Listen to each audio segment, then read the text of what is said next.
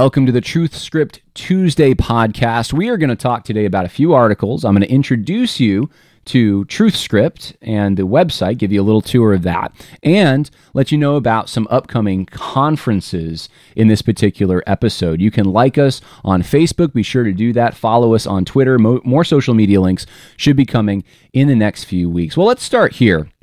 I want to uh, introduce TruthScript to you. We talked last week uh, about an article that we had on the website, but I never got an opportunity to share with you about TruthScript itself. And so I want to share uh, the vision with you. It says on the truthscript.com website TruthScript is a ministry for such a time as this that encourages Christians to not be conformed to the world, but instead transformed by the renewing of their minds. Now, this is, of course, uh, biblical language. Uh, it just conveys the idea that Christians need to be rooted in truth and ready to meet the challenges that are before them. It started in 2023 after a few years of ongoing conversations between theologically conservative evangelicals from various traditions. So, this means uh, Presbyterians and Baptists and Episcopalians and others. They believed it was important for Christians to have alternatives to outlets compromised by neoliberalism. However, most alternatives focus exclusively on either polemics or in depth exegesis. So, all this is saying is that uh, you, you can think of the woke movement as under that banner of neoliberalism, but but I think it could be broader than that. But uh, neoliberal ideas are ideas that undermine certain biblical doctrines. Sometimes they don't directly undermine them. Tim Keller would be probably a good example of someone uh, who is in an evangelical or was in an evangelical context. Uh, but also brought in some ideas that would be consistent with neoliberalism. Of course, neoliberalism is, is itself a spectrum. But um, it, without it would be hard to come up with a statement that outlined every threat and every uh, theology that might be a problem. And so uh, this gets to the heart. Th- this is a, a term that um, captures a lot of them eh, under its umbrella. And so um, it, it's just noticing that uh, outlets like the Gospel Coalition and Christianity Today and uh, just other popular Christian blogs, Relevant Magazine, the, that these are not actually doing good. These are not helping uh, in, the main uh, Christians to be not conformed to the world. And in fact, in many cases, they are actually conforming Christians to the world. And and so, um, alternatives to this are not very common. The ones that do that people generally do frequent tend to be either in the category of polemics or discernment ministries, quote unquote, or in depth exegesis or, or theological uh, ministry. So you have ministries like Grace to You. You have ministries like you have Founders Ministries and uh, you, you have G3 and you have. Um, you have Protestia and uh, the Dissenter, and so these, these are all different organizations, but none of them are actually doing, let's say, what Christianity Today or the Gospel Coalition are doing. And th- there's um, th- there's a reason that that only appeals to a certain demographic, and I'm going to talk about that in a minute, and how TruthScript uh, is in the intention behind TruthScript is to cast a wider net. Uh, this generally appealed to believers with the time and dedication to understand often complicated matters. But it was apparent a new ministry that helped believers to be more discerning and theological, but mostly focused on generally current, easy to understand, short and practical content would appeal to a wider audience. This is where Truth Script comes in. Expect to find helpful content here that works together to provide a positive Christian vision in both this life and the life to come. Let me give you a little history on the thinking behind this. In the 1970s, many major outlets said that evangelicals were going to end up going left, politically speaking. Uh, and of course, that created fears that there was also theological compromise. So you have the Chicago Declaration in 1973, you have uh, Jimmy Carter's election, you have the Lausanne Covenant, I, I believe that was 1974. And uh, you don't have the Ronald Reagan re- revolution, and as they call it, and uh, the religious right, and Pat Robertson, Jerry Falwell, focus on the family, moral majority. That stuff doesn't come about really uh, strongly until the 80s. And, and then, of course, you have the Chicago Statement, not to be confused with the Chicago, Chicago Declaration, uh, that uh, shows that there's a concern over the loss of theological truths like the doctrine of inerrancy. And the interesting thing is that this populist movement, uh, the religious right, the moral majority, this populist movement was able to gain ascendancy even when the evangelical intellectual centers were starting to go towards the left. And one of the reasons for this is because that movement focused on actual tangible needs, current needs, things that were being discussed openly in society. Uh, it focused on uh, things like you know questions like should should you spank your kids? Right? James Dobson comes on and says, yeah, you're competent for that.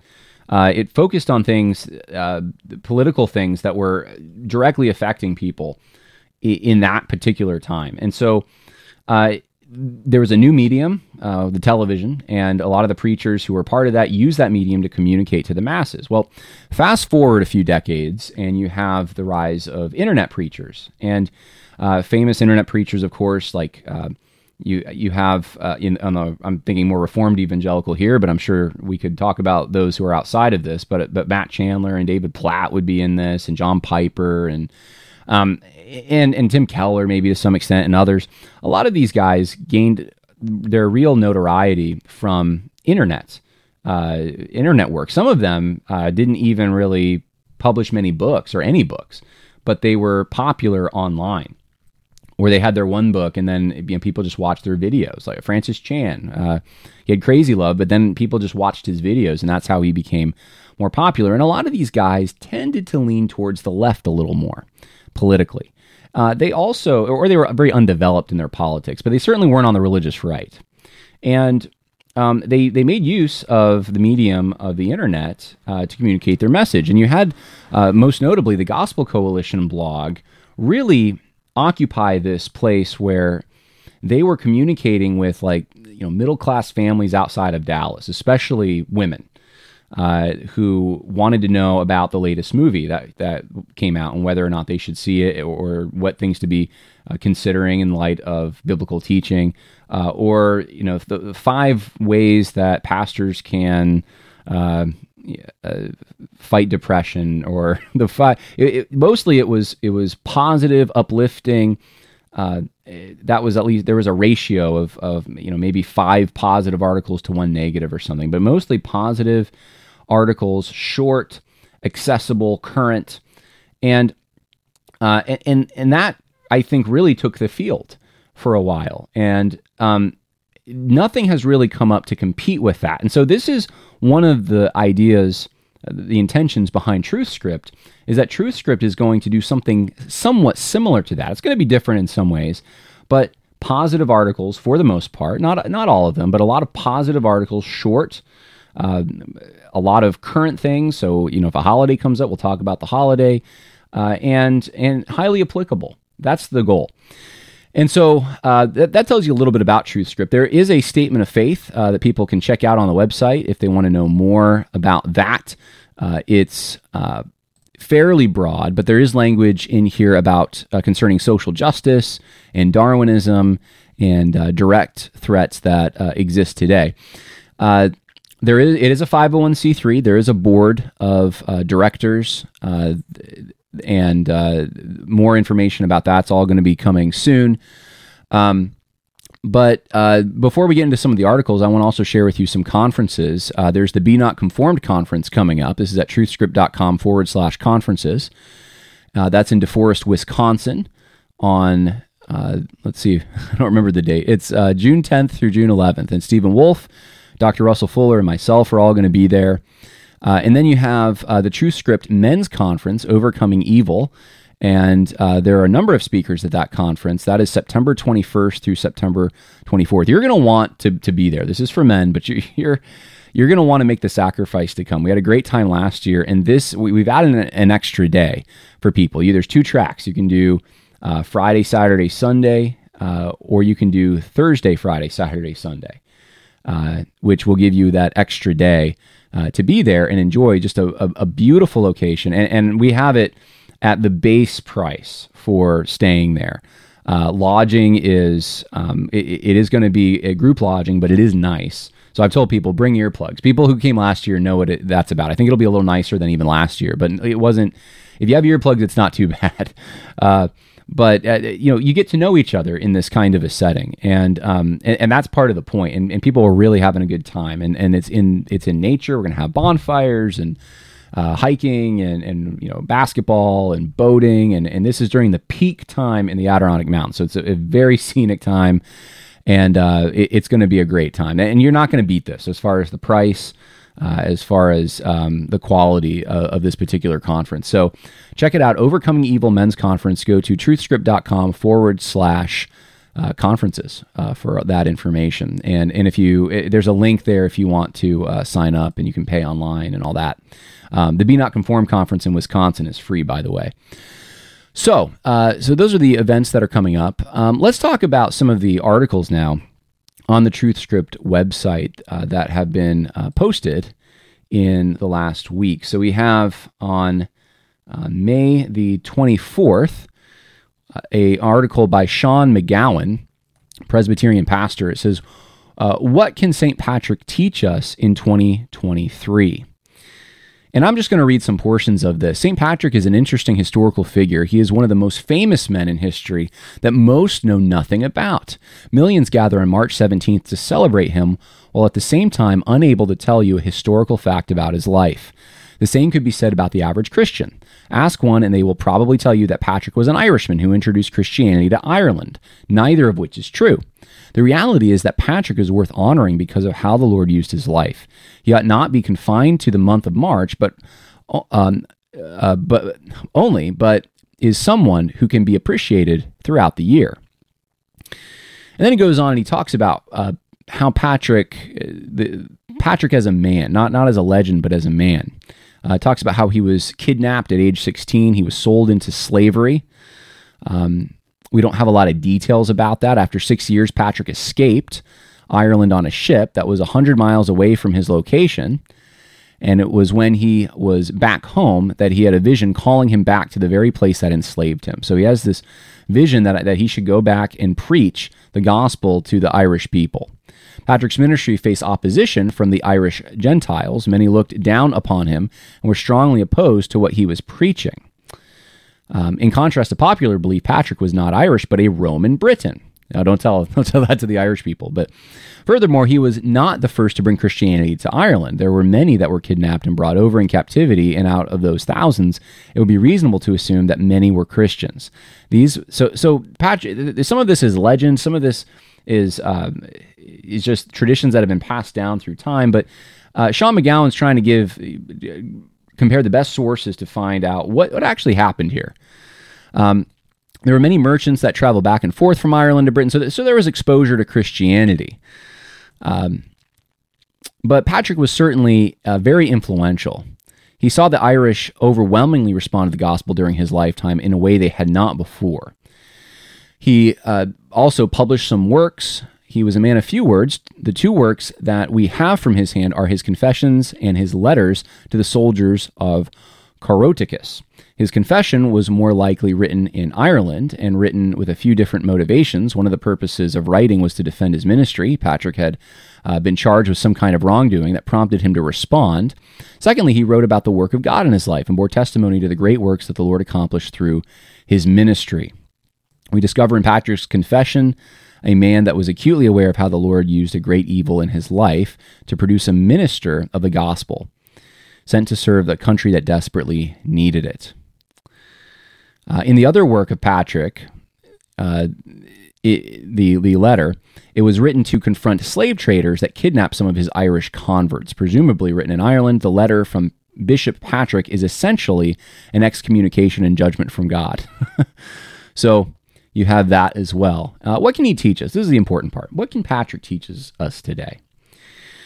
Uh, so th- this is broken down into three categories. Uh, Patrick can teach us about living coram deo uh, with contentment and with courage. So, coram deo first. St. Patrick can remind us in 2023 that all of the Christian life is lived coram deo, before the face of God. When you read Patrick's confession, you come away with the sense that he truly believed that. His life was an open book before God. Followers of Jesus Christ need this healthy reminder. There is no part of our life that is hidden before the face of God. You know, that, that is an interesting point. You read a, a lot of books about people from the past, and you wonder sometimes how much of it wasn't said, what didn't make it into those pages because it was too embarrassing or too evil or too whatever. But uh, with St. Patrick, Sean McGowan saying that, look, St. Patrick, he, he didn't really hide things. He was pretty transparent. And, um, and, and that's something, that's a lesson to take away that, that God is watching every day, every moment, uh, every, uh, everywhere we are. The same God that sees us when we are around other Christians is the same one that sees us when we are alone in front of our computers late at night, or what we are writing or other to other people on social media. The second thing is contentment. We live in a culture of grievances. There are a, whole host of people looking for something by which to be offended. Many young people in our country believe that they are owed something simply because they exist. And as is often the case, cultural problems find their way into the church, including this issue. Yet what we learn about Patrick is that he was a man who was content with the life that God had for him. And then the last lesson is courage. Patrick can teach courage. Uh, we, we don't have a lot of courage today, and uh, Sean McGowan talks a little bit about that. Uh, Patrick understood that there were times that there, we must confront and must step into controversy for the sake of defending the truth. Patrick not only had the courage to befriend tribal leaders in Ireland, but he also had the resolution to call out military soldiers when they were in sin. So this is a, a, little bit of what we can learn about St. Patrick. It's a great piece uh, by Sean McGowan. Uh, again, it, it, it's simple. This is the kind of thing that you can even uh, use in your homeschool curriculum uh, to teach your children uh, about St. Patrick. Uh, and the importance that he is to Christian ministry. The, the next piece we had um, was published on May 26th. This is from Pastor Troy Skinner. It's called The Balkanized Pastor Experience. This is an interesting piece. This is very relevant to our time. Uh, it's a little outside the box. Um, preaching the gospel in this town is like plowing pavement. As these words escaped the mouth of my pastor, they stuck me as both poetic and profound. The phrase of frustration was utterly shortened after the turn of the century in a community that is reputed to be conservative. Nearly 60% of the electorate are said to have voted GOP at the top of the ticket in 20, uh, 2004. The cler- clergyman charged this sentiment with me as my mentor, as a man involved in preparing me for my life ahead. I was a seminary student at the time. So, so he talks about this experience that he had before he was a pastor and, and how difficult he was told ministry was going to be. What was the specific challenge faced by this PCA preacher? I asked him. He responded that the residents of this particular county had good lives by worldly standards, high levels of employment, healthy salaries, good sturdy houses, two cars in the garage, a growing retirement nest egg, and friendly reputations with neighbors. Generally speaking, they did not see their need for the good news of grace. They might have attended Sunday morning church services, but they did not show up with an appetite for words. So he's saying there's a deadness here, that there, there may be some cultural Christianity going at, on, but there's a deadness here. Uh, it talks about the pastor moving to the Bible Belt to under shepherd a flock there. Um, and so this is interesting that um, you, I, I, think this is probably the situation in many places, even in the Bible Belt. It doesn't sound like this was particularly in the Bible Belt. Uh, you know, the 60% GOP, though, still means it, it more leans probably conservative. Uh, and, and there probably is some level of Christian influence there. So he, he shares this experience. Um, and then uh, he shares about um, the, the, preaching the gospel in a town uh, like this. He says, um, the spiritual war is real. No political environment, whether conservative or liberal, is immune from daggers thrown by the enemy. The tactics of the devil might take different forms, but the Christian mission remains the same. And this mission is tough sledding no matter where one lives. One might say the sledding is like plowing pavement, in fact. Do you live in MAGA country? How many of your neighbors believe the greatest solution to society's problems are voting Republican, rather than bowing the knee to God? If you are church planting or leading an established congregation in a place like this, you will have to guard against personal discouragement. Do you live in a swing state? How many of your neighbors believe the greatest solution to society's problems are education, spending, and social programs rather than repentance and sanctification? If you are church planting, that's actually very perceptive about swing states, by the way. If you're in an area uh, that it could go either way politically, generally people come together on what kinds of things? Well, education or you know, some other thing that uh, seems neutral enough that could improve society. But anyway, salvation is not to be found there. Uh, you have to guard against personal discouragement, he says. Do you live in a region that is given over to the spirit of the age? How many of your neighbors believe the greatest solution to society's problems are individual autonomy and dependence on secular government, rather than humble obedience to our Maker? Take courage. Despite the wailings of the world, everyone around you has need of hearing the true gospel and has an interest in the truth deep down, even if they are initially filled with animosity towards the message. Now, one of the things, you know, I, I think this piece um, is interesting because it, it says it shows that the grass isn't always greener. That, that you trade there's trade offs. You go to different areas, and there's going to be a different set of challenges. And as pastors, uh, it's important to remember that that uh, you may feel that the challenges that you're experiencing wherever you are are the worst. that, it couldn't get any worse, uh, and, and, maybe that's true in, on some in, on some level. But when you go somewhere, let's say if you're in in uh, an area that's more secular and you go to the Bible Belt area, you trade in those problems for other problems. Yeah, you might have a bigger budget. Yeah, you, people might be coming to your church more. Yeah, you might uh, have uh, less of a conflict with, um, with with the larger community over sexual ethics. But guess what?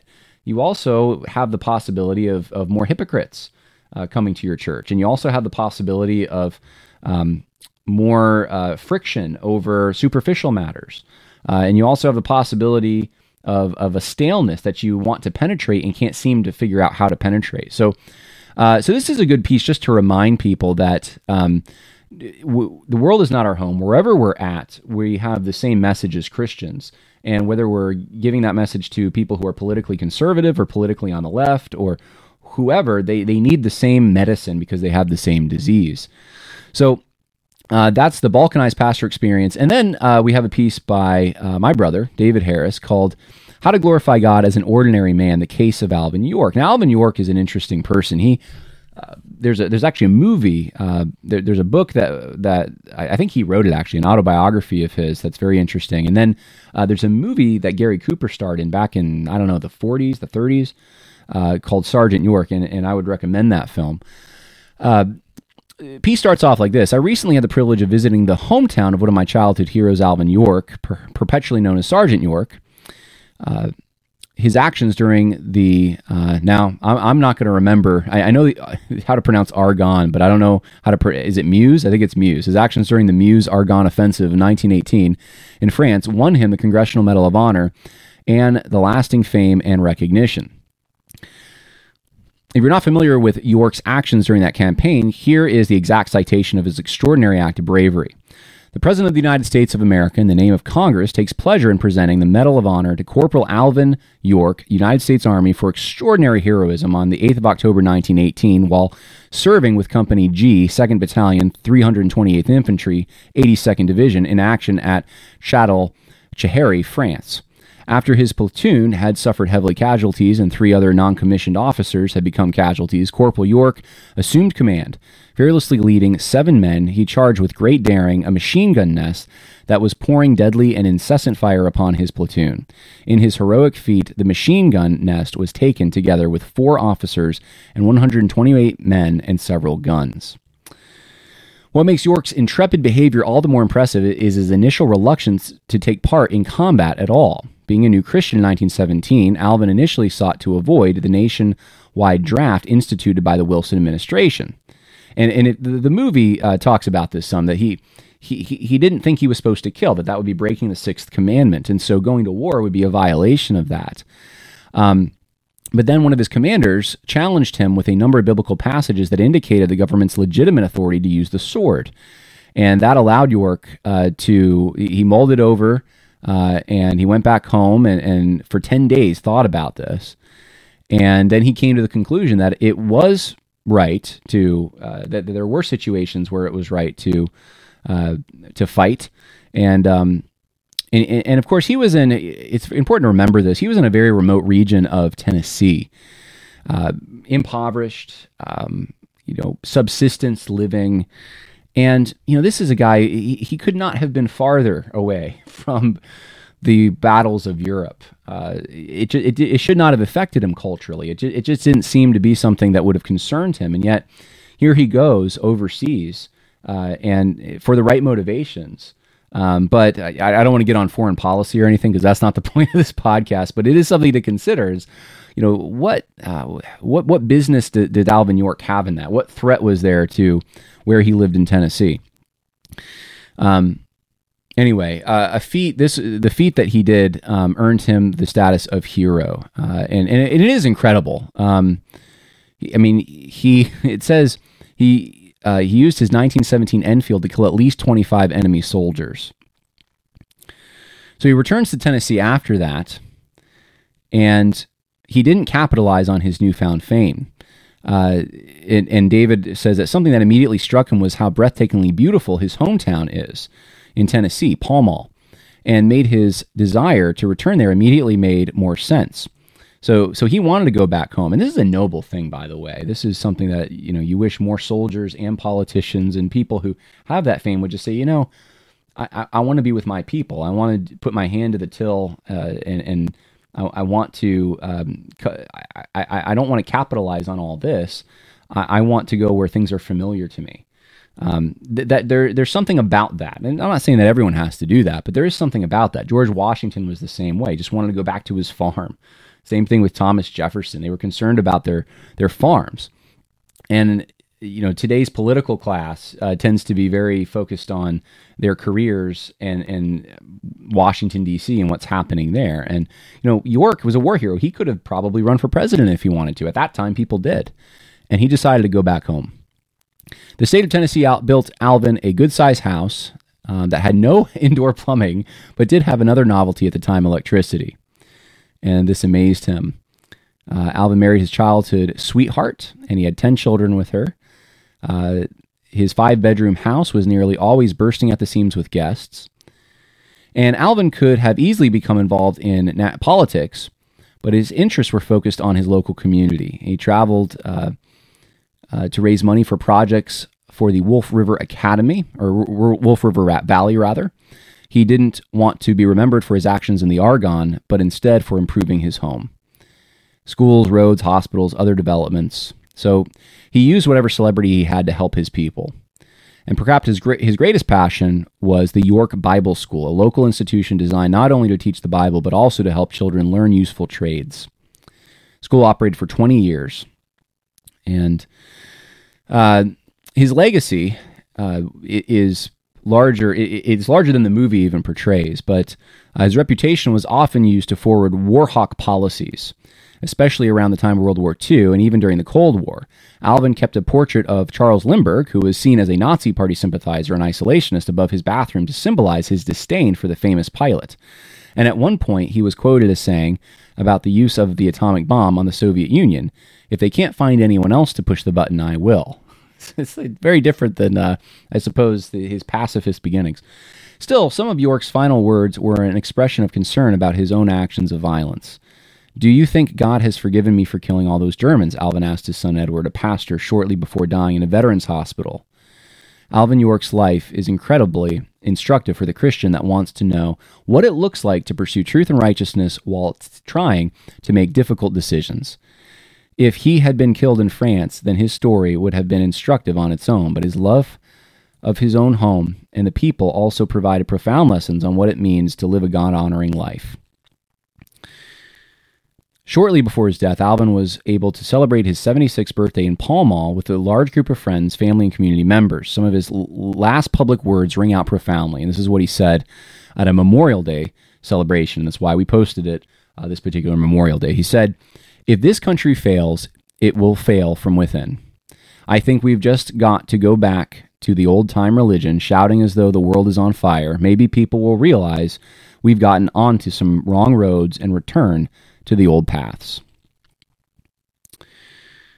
And many still follow the old time religion. Um, and, and, you know, it's interesting too, because I'm thinking about uh, the movie Sergeant York. If, if you've seen that, uh, the old time religion is kind of the theme, that, that song of the movie. But anyway, that's uh, the story of Alvin York. very well done and uh, short, to the point, applicable, and you can find it at truthscript.com. Well, that is all I have for you today for the Truthscript Tuesday podcast. I hope you enjoyed that. Be sure to check us out on social media, follow us on Twitter, like us on Facebook. And you're going to want to come to the conferences that uh, we have available. Go to truthscript.com forward slash conferences for more information on that. God bless.